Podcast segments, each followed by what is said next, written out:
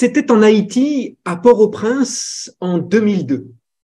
J'étais jeune étudiant en médecine et je travaillais avec les sœurs de Mère Teresa dans un centre de soins pour les malades. Un garçon d'environ 17 ans m'aborde en me demandant de le suivre, car son petit frère est malade. Je vois dans ses yeux qu'il ne rigole pas. Je vois que c'est grave et qu'il ne faut pas traîner, sa détresse me saisit, je décide de le suivre. Je n'avais pas compris à ce moment-là qu'il nous faudrait plus d'une journée pour traverser les montagnes par des routes enlacées, avec un taxi brousse bondé, fonçant à vive allure, avec un système de frein douteux, pour s'arrêter au pied d'une large rivière qu'il nous fallait traverser à pied, car le pont venait de s'effondrer.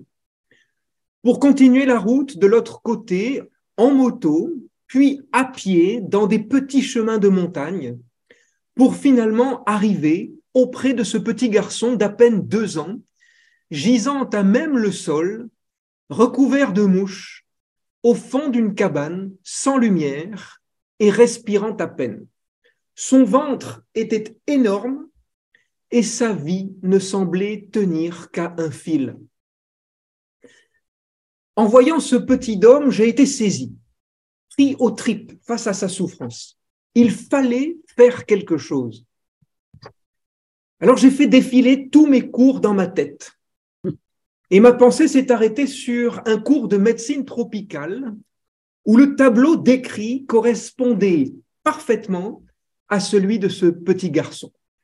Le quachior-corps.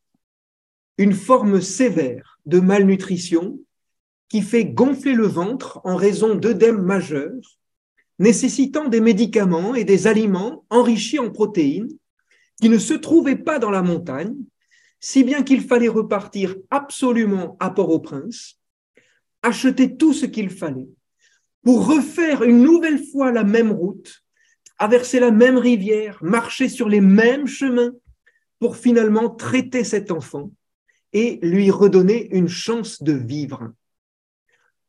Aujourd'hui, Jean Thomas, c'est son nom, a 23 ans, il va très bien. Certains diront que je lui ai sauvé la vie. C'est vrai en un certain sens, puisqu'il a échappé de peu à la mort. Mais la vérité n'est-elle pas plutôt que c'est lui qui a guéri, grâce peut-être à quelques médicaments et autres protéines? À mes yeux, les médecins et les soignants en général ne sont pas des sauveurs, mais des sauveteurs, car pour nous les croyants, il n'y a qu'un seul sauveur, Jésus le Christ. Il est à la fois le sauveur et le salut. Mais si nous disons parfois qu'une personne a sauvé la vie d'une autre personne, en voulant dire qu'elle a échappé de peu à la mort, c'est bien parce que la guérison a quelque chose à voir avec le salut. Réfléchissons un peu. Si nous disons que la guérison n'a absolument rien à voir avec le salut, que guérison et salut sont deux réalités totalement opposées, sans aucun point de contact, alors les guérisons miraculeuses opéré par le Christ n'aurait aucun rapport avec le salut qu'il offre. Les guérisons rapportées dans les évangiles n'auraient alors aucun sens si ce n'est de mettre en scène la toute-puissance du Christ guérisseur. À l'inverse maintenant, si nous disons que la guérison est semblable en tout point au salut, alors il n'y aurait que les personnes guéries qui seraient sauvées. Du même coup, nous condamnerions toutes les personnes malades qui ne peuvent pas guérir à ne pas être sauvées non plus. Et ce serait insupportable Donc, la guérison n'est ni totalement semblable, ni totalement opposée au salut. Et voilà ma thèse, la guérison a quelque chose à voir avec le salut. Et la comparaison, pardon, et la compassion est le point de contact entre les deux. Alors, pour vous convaincre, je vous propose ce soir de suivre notre Sauveur, ce Jésus qui a guéri des malades. Et nous allons nous demander dans un premier temps pourquoi le Christ a accompli des guérisons, et nous allons voir qu'il est guérisseur par compassion. Dans un deuxième temps, nous serons en mesure de mettre en lumière les liens d'articulation entre guérison et salut. Dans un troisième temps, nous verrons que Dieu est sauveur par compassion. Et enfin, nous terminerons par un appel à vivre dans la compassion. Donc, Jésus, guérisseur par compassion. Vous voyez, l'existence de Jésus se déroule en grande partie au contact des malades. Lépreux, boiteux, fiévreux, mourants, sourds, paralytiques, épileptiques, aveugles, hémorroïs et j'en passe. Ces rencontres ne sont ni fortuites ni occasionnelles. Du matin au soir, où qu'il aille, Jésus est assailli par les malades et les infirmes. Il vit dans leur monde, il vit au milieu d'eux, il se mêle aux malades. Si l'on supprimait de la vie de Jésus les rencontres avec les malades, alors on le réduirait à n'être qu'un beau parleur, au mieux un prédicateur. Jésus ne se contente pas de vivre avec les malades, il les guérit, mais avant cela, il voit, il voit leur souffrance. Jésus, au milieu des malades, voit de ses yeux leur souffrance. Il ne voit pas en premier le péché, mais il voit en premier la souffrance. Il voit la détresse, il regarde la souffrance. Il perçoit le malheur de celui qui est à ses côtés. Le point de départ, c'est ce regard, cette attention à l'autre, cette perception juste de la souffrance de l'autre. C'est très clair dans le récit de la guérison de la femme courbée en Luc chapitre 13. Voici qu'il y avait là une femme possédée par un esprit qui la rendait infirme depuis 18 ans. Elle était toute courbée et absolument incapable de se redresser. Quand Jésus la vit, il l'interpella et lui dit, Femme, te voici délivrée de ton infirmité. Jésus la vit. Le verbe utilisé peut même se traduire par Jésus la regarda. C'est-à-dire, il voit de ses yeux la souffrance dans sa vie. Cela peut aussi nous faire penser à la rencontre de Jésus et du jeune homme riche. Marc chapitre 10. Jésus posa son regard sur lui. Certes, le jeune homme riche n'est pas malade, mais justement, il n'est pas nécessaire d'être malade pour souffrir. Il y a plein de personnes qui souffrent sans être malades. Le seul fait d'être loin du royaume à cause de ses richesses, c'est déjà une souffrance pour le jeune homme riche, et Jésus voit la souffrance de cet homme. Ce regard de Jésus est extrêmement important. Il pose son regard sur nous. Il voit notre souffrance.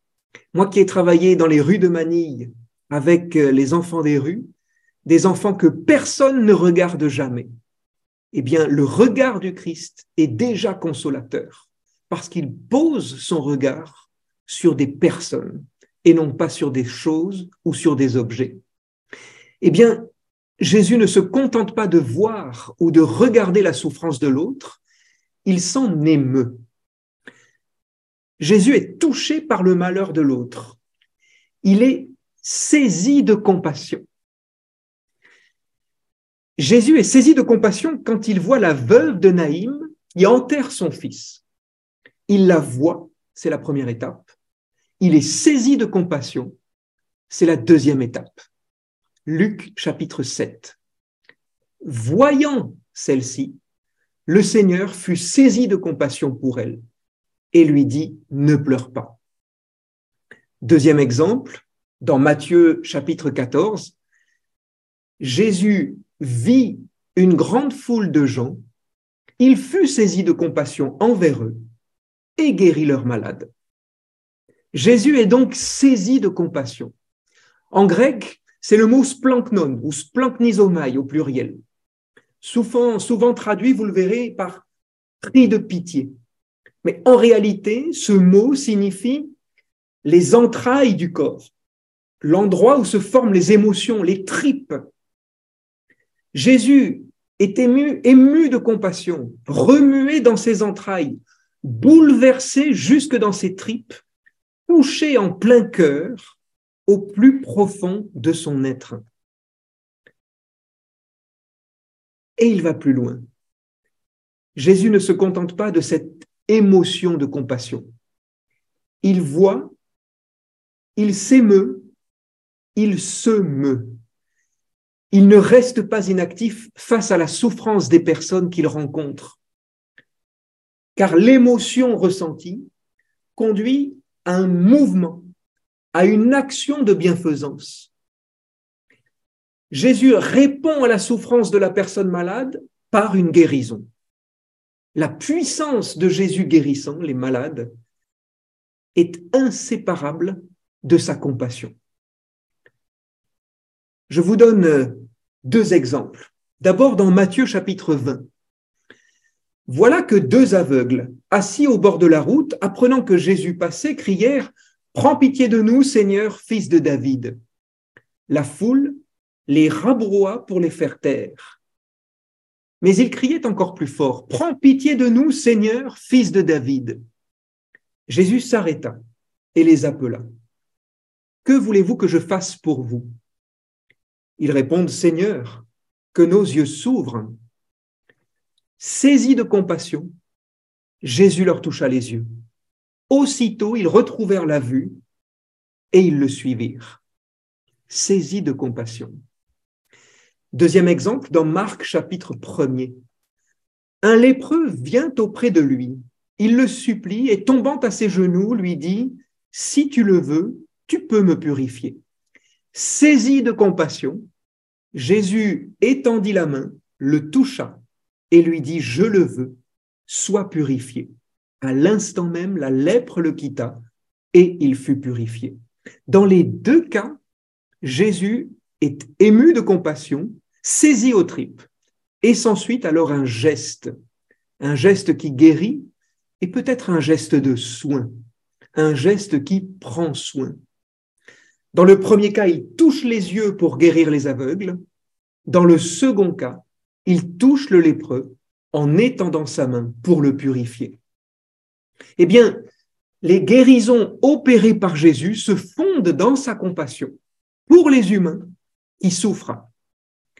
Jésus est ému de compassion pour les malades et il les guérit parce qu'il vit au milieu d'eux. Dieu aurait pu choisir de guérir les malades depuis le ciel, de manière verticale, par sa toute-puissance. Il aurait pu guérir d'en haut, mais il choisit de guérir d'en bas. Il choisit de s'incarner, de s'abaisser jusque dans la nature humaine, prenant un corps pour vivre à la hauteur des hommes, vivant avec eux, et particulièrement avec les malades, au milieu des corps les plus fragiles, parmi les personnes les plus souffrantes. C'est toujours la toute-puissance divine de sa personne qui guérit, mais elle ne se déploie pas de manière verticale, mais toujours de manière horizontale. Jésus guérit les malades parce qu'il est poussé par l'émotion de compassion. Il souffre de voir souffrir les siens. La compassion le motive, c'est ce qui le pousse à guérir. Mais le but visé, c'est de répondre à la souffrance. Et une guérison n'y répond que pour un temps. En quelque sorte, les guérisons ne suffisent pas à mettre fin à la souffrance humaine. Jésus vise une autre réponse plus complète, plus intégrale, le salut. C'est ma deuxième partie. Jésus est guérisseur parce que sauveur. Et je choisis, pour vous convaincre, ou pour tenter de vous convaincre, le récit de la guérison du paralytique dans Marc chapitre 2. Il s'agit en réalité d'une guérison en deux étapes. Voici la première étape. Jésus est à la maison à Capharnaüm et il enseigne. Il y a tellement de monde qui s'est rassemblé qu'il n'y a plus de place, pas même devant la porte. Quatre hommes portent un brancard sur lequel est couché un paralysé. Voyant la foi des porteurs, Jésus dit au paralysé, Mon enfant, tes péchés sont pardonnés. On aurait pu penser que Jésus, voyant le paralysé, le guérisse. Mais rien de cela. Jésus remet les péchés de manière inattendue, sans que personne d'ailleurs ne lui ait rien demandé. Mais remettre les péchés, pardonner les péchés, c'est rétablir le lien entre Dieu et l'homme. Car le péché, qu'est-ce que c'est? Le péché, c'est ce qui coupe la relation entre l'homme et Dieu. C'est cela le salut. Rétablir un lien de communion entre Dieu et le pécheur pardonné, entre Dieu et le pécheur sauvé. Petite parenthèse ici. C'est la foi des porteurs qui est au bénéfice du malade. Le malade n'a aucun mérite. Il n'est pas sauvé parce qu'il le mérite il est sauvé par la toute-puissance de Dieu qui s'offre à lui de manière gratuite. Mais voilà, l'histoire ne s'arrête pas là, car deux problèmes se posent. Premièrement, les scribes ne sont pas contents car seul Dieu peut pardonner les péchés. Et à leurs yeux, ce que vient de faire Jésus, c'est scandaleux. Deuxièmement, un pécheur qui est sauvé qu'il soit paralysé ou pas, eh bien, ça ne se voit pas. Quand, quand vous faites de la musculation, il y a toujours une photo avant et après. Bon, moi, j'ai fait la photo qu'avant. quand ça concerne le salut, eh bien, les deux photos sont identiques. Il n'y a aucun changement avant le salut et après le salut. Le salut ne se voit pas. C'est pourquoi Jésus poursuit par une seconde étape pour manifester visiblement sa toute-puissance divine. Dans cette seconde étape, Jésus dit aux scribes, qu'est-ce qui est le plus facile? Dire à ce paralysé, tes péchés sont pardonnés Ou bien lui dire, lève-toi, prends ton brancard et marche En d'autres termes, qu'est-ce qui est le plus facile? Sauver ou bien guérir? Sauver quelqu'un ou bien le guérir? C'est ça la question de Jésus. Eh bien, Jésus poursuit. Eh bien, pour que vous sachiez que le Fils de l'homme a autorité pour pardonner les péchés sur la terre, Jésus s'adresse au paralysé, je te le dis, lève-toi, prends ton brancard et rentre dans ta maison. Pour que vous sachiez que le Fils de l'homme a autorité pour pardonner les péchés. Eh bien, il est beaucoup plus facile de guérir un homme paralysé plutôt que de pardonner les péchés. Mais Jésus n'a pas le choix. En fait, il doit guérir cet homme, il doit guérir cet homme pour que le monde sache qu'il a aussi le pouvoir de pardonner les péchés. Et la logique est simple. Si Jésus est capable de guérir un homme paralysé, c'est donc qu'il a aussi le pouvoir de pardonner les péchés. Donc, il est le Sauveur. Donc, il est Dieu. Alors, allons encore plus loin. Jésus guérit cet homme pour rendre visible le salut. Parce que la guérison dit quelque chose du salut. Parce que la guérison fait vivre à l'homme paralysé une expérience du salut. La guérison donne à voir quelque chose du salut. La guérison nous dit quelque chose du salut. On dit que la guérison est un signe du salut. Alors imaginez-vous en train de conduire sur la route. Et il y a un panneau de signalisation sur votre droite qui indique qu'il y aura bientôt un virage dangereux. Et le virage est dessiné sur le panneau. Le virage ne se voit pas, il ne se voit pas encore, mais le panneau est un signe visible qu'il y a vraiment un virage. Eh bien, la guérison est un panneau qui rend visible le salut. Le salut étant un virage, un virage de notre vie, sauf que pour nous, le salut n'est jamais dangereux. La guérison est ainsi un signe du salut. Un signe, c'est par définition visible, et ça manifeste la présence de la réalité qu'il signifie. Pour Jésus, la guérison est toujours le signe du salut qu'il donne de manière invisible.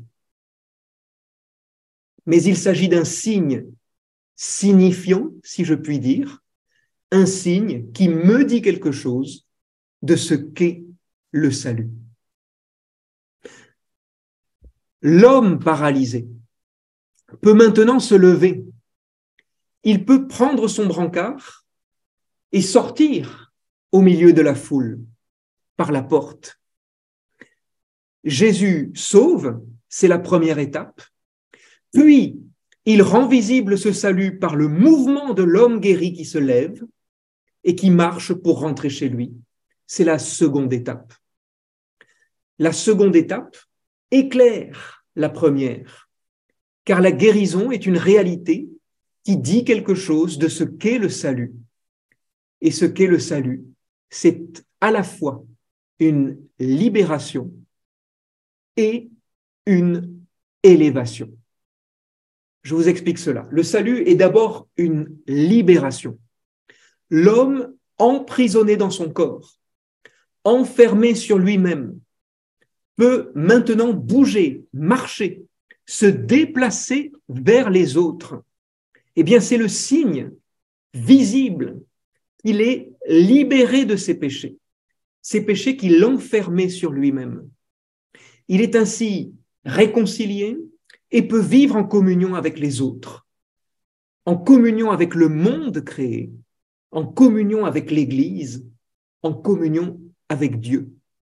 D'ailleurs, remarquez la foule qui faisait obstacle pour faire entrer le paralysé dans la maison. La porte était bouchée par la foule. Eh bien, cette foule ne fait plus obstacle, car le paralysé guéri et sauvé peut maintenant passer par la porte. L'autre ne gêne plus quelqu'un qui est sauvé. Au contraire, car le salut est une communion où l'autre devient un frère et non pas un obstacle. Le salut est une libération. Le salut est maintenant une élévation eh bien l'homme qui était couché est maintenant relevé. Il est un homme debout. C'est le signe que l'être humain sauvé est élevé au rang de fils de Dieu. Il est rendu participant de sa nature divine, ce qui le fait entrer déjà dans la vie éternelle. Libération, élévation. Alors nous avons vu la guérison du paralytique. Prenons à présent d'autres petits exemples. Que nous dit, par exemple, la guérison d'un lépreux? Un lépreux est, en raison de sa maladie, exclu de sa communauté. Et une fois guéri, il peut être réintégré à nouveau dans son village. Eh bien, quand le Christ guérit un lépreux, sa guérison nous dit quelque chose de ce qu'est le salut et lui fait vivre une expérience de salut. Le salut nous réintègre dans la communauté des pécheurs sauvés, dans une communion avec Dieu, avec les autres, avec l'Église et avec la création tout entière. Et une communion qui commence dès ici-bas et qui se poursuivra après la mort dans la vie éternelle. Que nous dit la guérison d'un sourd-muet Un sourd-muet a une bouche et ne parle pas. Il a des oreilles et n'entend pas. C'est-à-dire qu'il est isolé des autres, enfermé dans sa propre solitude. Eh bien, la guérison d'un sourd-muet, qui peut désormais écouter les autres, parler avec les autres, eh bien, c'est une réalité qui dit quelque chose de ce qu'est le salut. Le salut nous permet d'entrer en relation avec les autres, de vivre en communion avec les autres, avec le monde créé, avec l'Église et avec Dieu. Que nous dit la guérison d'un aveugle? Un aveugle ne voit pas les autres, il ne voit pas le monde. Et quand il retrouve la vue par guérison, c'est un signe que le salut nous permet de voir l'autre tel que Dieu le voit, de voir le monde tel que Dieu le voit, et d'espérer voir Dieu un jour en face à face. Vous voyez, Jésus est à la fois guérisseur sauveur, mais il est guérisseur parce que sauveur. Si sa mission avait été uniquement la guérison, il aurait alors guéri tous les malades autour de lui. Or, même s'il en guérit beaucoup, il ne les guérit pas tous. Voyez le chapitre 6 de l'évangile de Marc. Jésus ne pouvait faire là aucun miracle, si ce n'est qu'il guérit quelques infirmes en leur imposant les mains. Voyez, si Jésus guérit seulement quelques infirmes, c'est qu'il y en a d'autres, une majorité, qu'il ne guérit pas. Certains malades croisent la route de Jésus et ne sont pas guéris. Et pourtant, il a le pouvoir de le faire. Donc, la mission de Jésus ne se résume pas aux seules guérisons. Et voilà ce que nous dit la première épître à Timothée. Dieu veut que tous les hommes soient sauvés, qu'ils soient malades ou qu'ils soient bien portants, qu'ils soient guéris ou qu'ils ne le soient pas. Pour Dieu, il est plus important de sauver que de guérir, car le salut nous ouvre à la communion, le salut nous ouvre à la vie éternelle, ce que la guérison ne peut pas faire. La guérison nous dit quelque chose du salut, la guérison nous donne de vivre une expérience de salut, mais une guérison ne peut jamais être le but ultime. C'est pourquoi, aux yeux de Dieu, le salut est plus important que la guérison. Et pour nous, il est plus important d'être sauvé que d'être guéri. Il existe un primat du salut sur la guérison.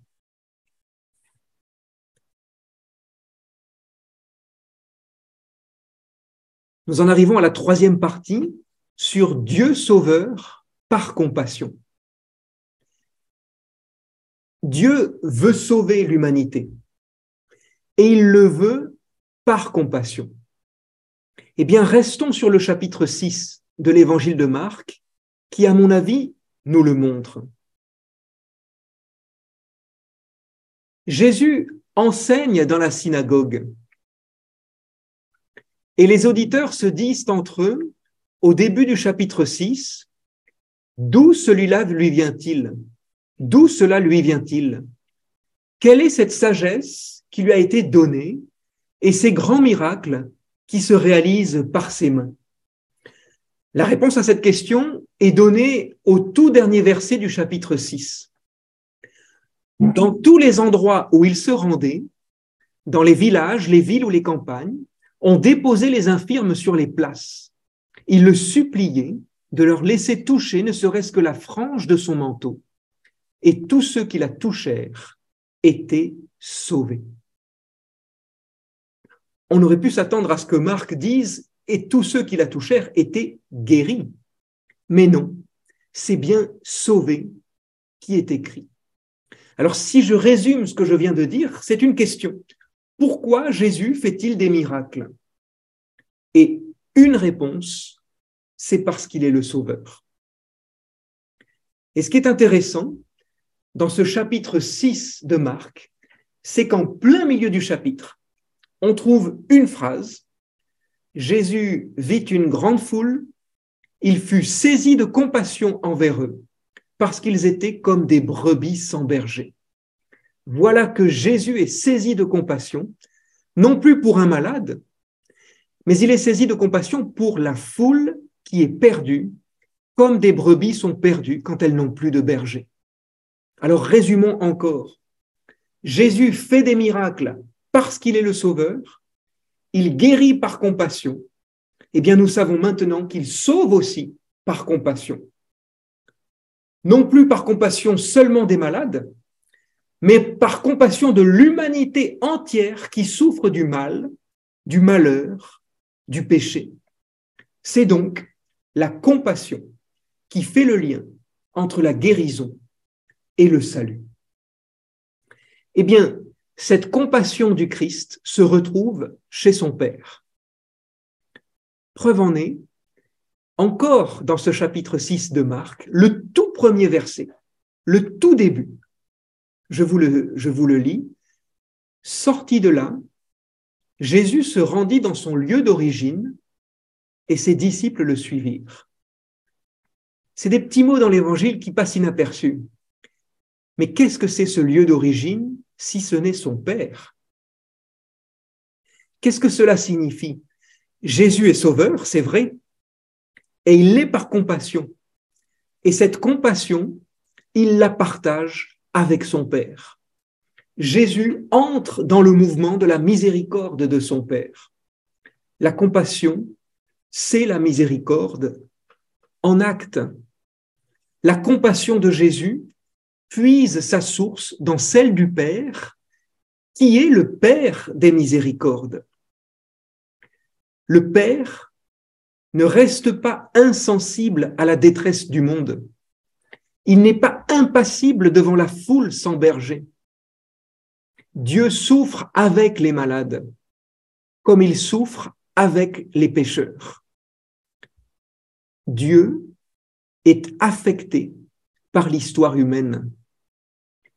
Alors, cette idée, elle est essentielle, et c'est pourquoi je vous propose trois illustrations de cette compassion du Père. La première, c'est la parabole du Fils prodigue. Luc chapitre 15. C'est l'histoire d'un père aimant, bouleversé par le retour de son fils. Je, vous le cite. Comme il était encore loin, son père l'aperçut et fut saisi de compassion. Splanknizomai.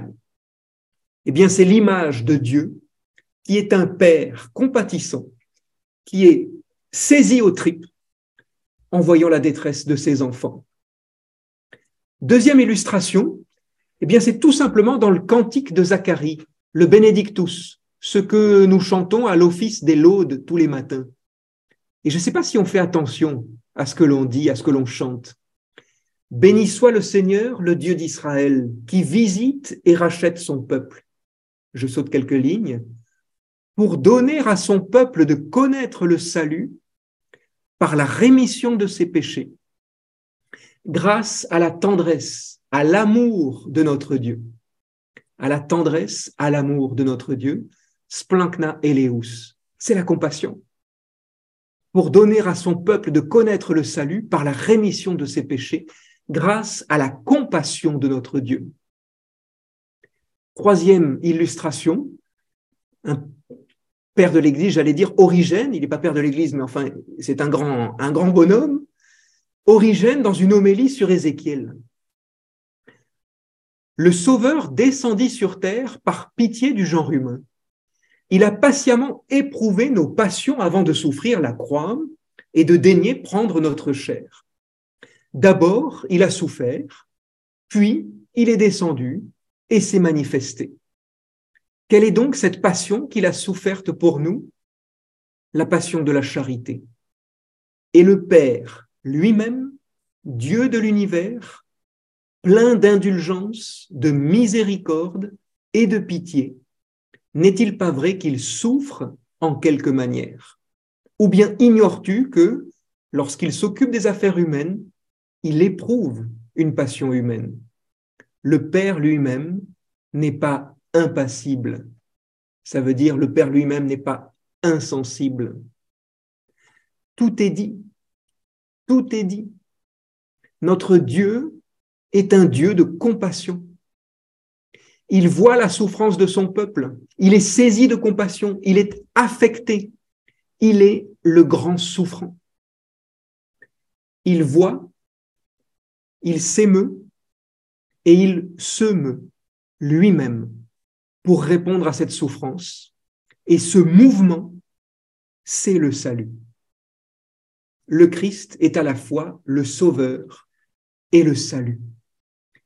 Et ce salut nous, oblige à voir, à nous émouvoir et à nous mouvoir par compassion. C'est ma dernière partie. Lorsque nous sommes malades, il est normal de désirer et même d'espérer la guérison. Il est normal d'espérer de son médecin et des soignants en général la guérison. Il est même normal de demander à Dieu dans la prière une guérison miraculeuse. Cela vient de notre désir de vivre et d'être en bonne santé, et cela est très bon. Les miracles de guérison existent encore aujourd'hui. Dieu et Dieu seul fait des miracles. Lui seul fit des merveilles. Dieu est tout-puissant et a le pouvoir de faire des miracles tous les jours. Mais ce que nous voyons, c'est que les miracles sont rares. D'ailleurs, réfléchissons, s'il y avait des miracles tous les jours par centaines, eh bien ce ne serait plus extraordinaire. Cela deviendrait même ordinaire, et donc ce ne serait plus des miracles le miracle ne susciterait plus aucune admiration et il perdrait du même coup sa valeur pédagogique. C'est donc que Dieu ne veut pas guérir tous les malades par miracle. Allons plus loin. Le plus grand des miracles, c'est l'incarnation. Dieu qui sort de son lieu d'origine, le Verbe qui se fait chair, qui assume la nature humaine et s'unit en quelque sorte à tous les êtres humains, qu'il introduit dans les relations concrètes qu'il a lui-même vécues. Jésus le Christ incorpore l'être humain, réconcilié par l'Esprit, dans une communion avec les autres avec le monde, avec Dieu. C'est ça le salut. Et nous devons vivre comme des êtres déjà sauvés. Nous ne sommes plus des pécheurs. Nous sommes désormais des pécheurs sauvés. C'est cela notre nouvelle identité. Alors je pose ces questions si Dieu ne fait pas des miracles de guérison tous les jours, quand bien même il en a le pouvoir, cela pourrait-il signifier qu'il veut nous laisser la place? Ne devons-nous pas, nous aussi, prendre notre part, voir la souffrance de nos frères et sœurs, nous émouvoir de compassion et agir par des actions de bienfaisance contre la souffrance à notre niveau. agir par compassion pour soulager la souffrance du monde, n'est-ce pas cela, vivre en tant qu'homme et femme sauvés? Soyez compatissants comme votre Père est compatissant. Luc chapitre 6 ou Matthieu chapitre 5. Il faut imiter Dieu. La compassion est une imitatio Dei, une imitation de Dieu. Dieu nous invite à entrer dans le mouvement de sa miséricorde. Jésus, son Fils, a été saisi de compassion pour les malades et les souffrants qu'il a vus sur son chemin. Jésus, son Fils, a été saisi de compassion pour la foule qu'il a vue en débarquant. Il a vu la souffrance de son peuple. Il s'est ému de compassion jusque dans ses entrailles, mais il n'est pas resté inactif. Il est allé plus loin en donnant sa vie pour sauver son peuple. Ceci est très clair dans la parabole du bon samaritain. Luc chapitre 10. Vous la connaissez, un homme descendait de Jérusalem à Jéricho. Et il tomba au milieu de brigands qui, après l'avoir dépouillé et roué de coups, s'en allèrent, le laissant à demi-mort.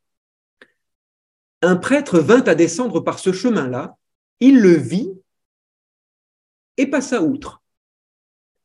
Il voit, mais il n'est pas ému, il ne fait rien. Il ignore lamentablement l'homme blessé. Je continue. Pareillement, un lévite, survenant en ce lieu, le vit et passa outre. Il voit, mais il n'est pas ému, il ne fait rien, il ignore lamentablement l'homme blessé. Mais un Samaritain qui était en voyage arriva près de lui, le vit et fut pris de pitié. Voir. Le Samaritain le voit et fut saisi de compassion. Voir, c'est une question de perception juste. C'est être capable de voir et de regarder l'autre, celui qui est blessé au bord de la route. C'est cette capacité à voir la détresse de l'autre sans préjugés. C'est une attention à la réalité de la souffrance de l'autre. C'est cette capacité à ne pas voir en premier le péché des autres, mais voir en premier leur souffrance. Comment je regarde l'autre? Comme un étranger? Comme un malheureux qui mérite son sort? Ou comme une personne qui souffre devant moi? Ou mieux, comme un frère? Eh bien, le Samaritain voit l'homme blessé et il est saisi de compassion. C'est une réaction intime à la douleur de l'autre. C'est cette capacité à être touché par le malheur de l'autre. Eh bien, cette compassion a un modèle, celui de l'amour miséricordieux de Dieu. Le Samaritain, bien qu'étranger, participe à l'amour du cœur de Dieu qui, dans sa miséricorde, ému de compassion, franchit les frontières de l'humanité depuis son lieu d'origine pour se pencher sur son peuple souffrant. Il voit, il s'émeut et maintenant il se meut. Je continue la lecture. Il s'approcha, banda ses plaies, y versant de l'huile et du vin, puis le chargea sur sa propre monture, le mena à l'hôtellerie et pris soin de lui.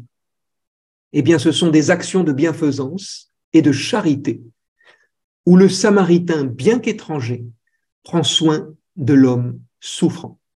Bref, il agit en être déjà sauvé. Permettez-moi d'utiliser la fin de la parabole du bon Samaritain en guise de conclusion. Je poursuis la lecture. Lequel de ces trois, à ton avis, s'est montré le prochain de l'homme tombé aux mains des brigands Et le légiste dit, celui-là qui a exercé la miséricorde envers lui. Et Jésus lui dit, va, et toi aussi fais de même. Eh bien, la parabole du Samaritain est la seule qui se termine par un véritable envoi en mission.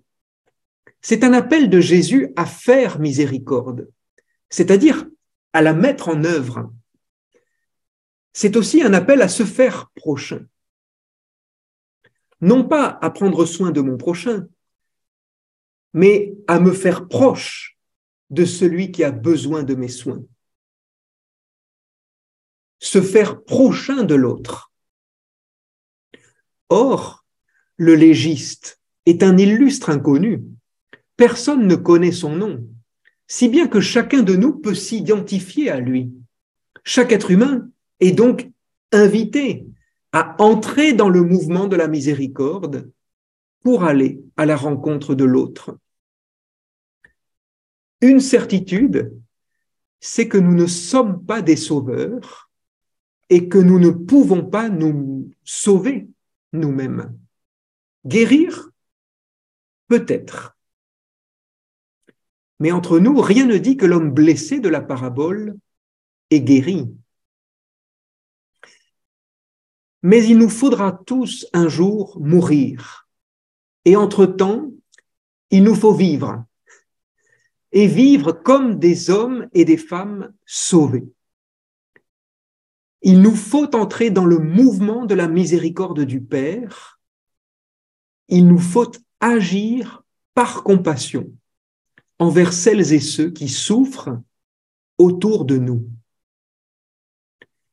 Dans la guérison du paralytique que nous avons vu ensemble, le malade est couché sur son brancard, à l'horizontale.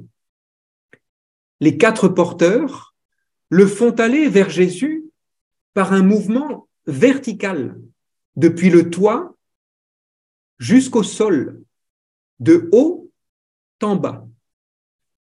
La compassion des, porteurs participe de ce mouvement de compassion du Père qui descend jusque dans notre humanité. Mais une fois sauvé, le paralytique qui était à l'horizontale est à présent à la verticale. Il est debout. Le salut fait de nous des femmes et des hommes debout. Mais il repart en marchant dans un mouvement horizontal. Voici notre mission de sauver. Rejoindre l'autre par un mouvement du cœur, un mouvement horizontal de cœur à cœur, pour ne pas le prendre de haut, mais pour être avec lui, avec le monde, avec Dieu, en communion. Le salut ici-bas, c'est faire déjà du temps d'ici un temps possible du ciel.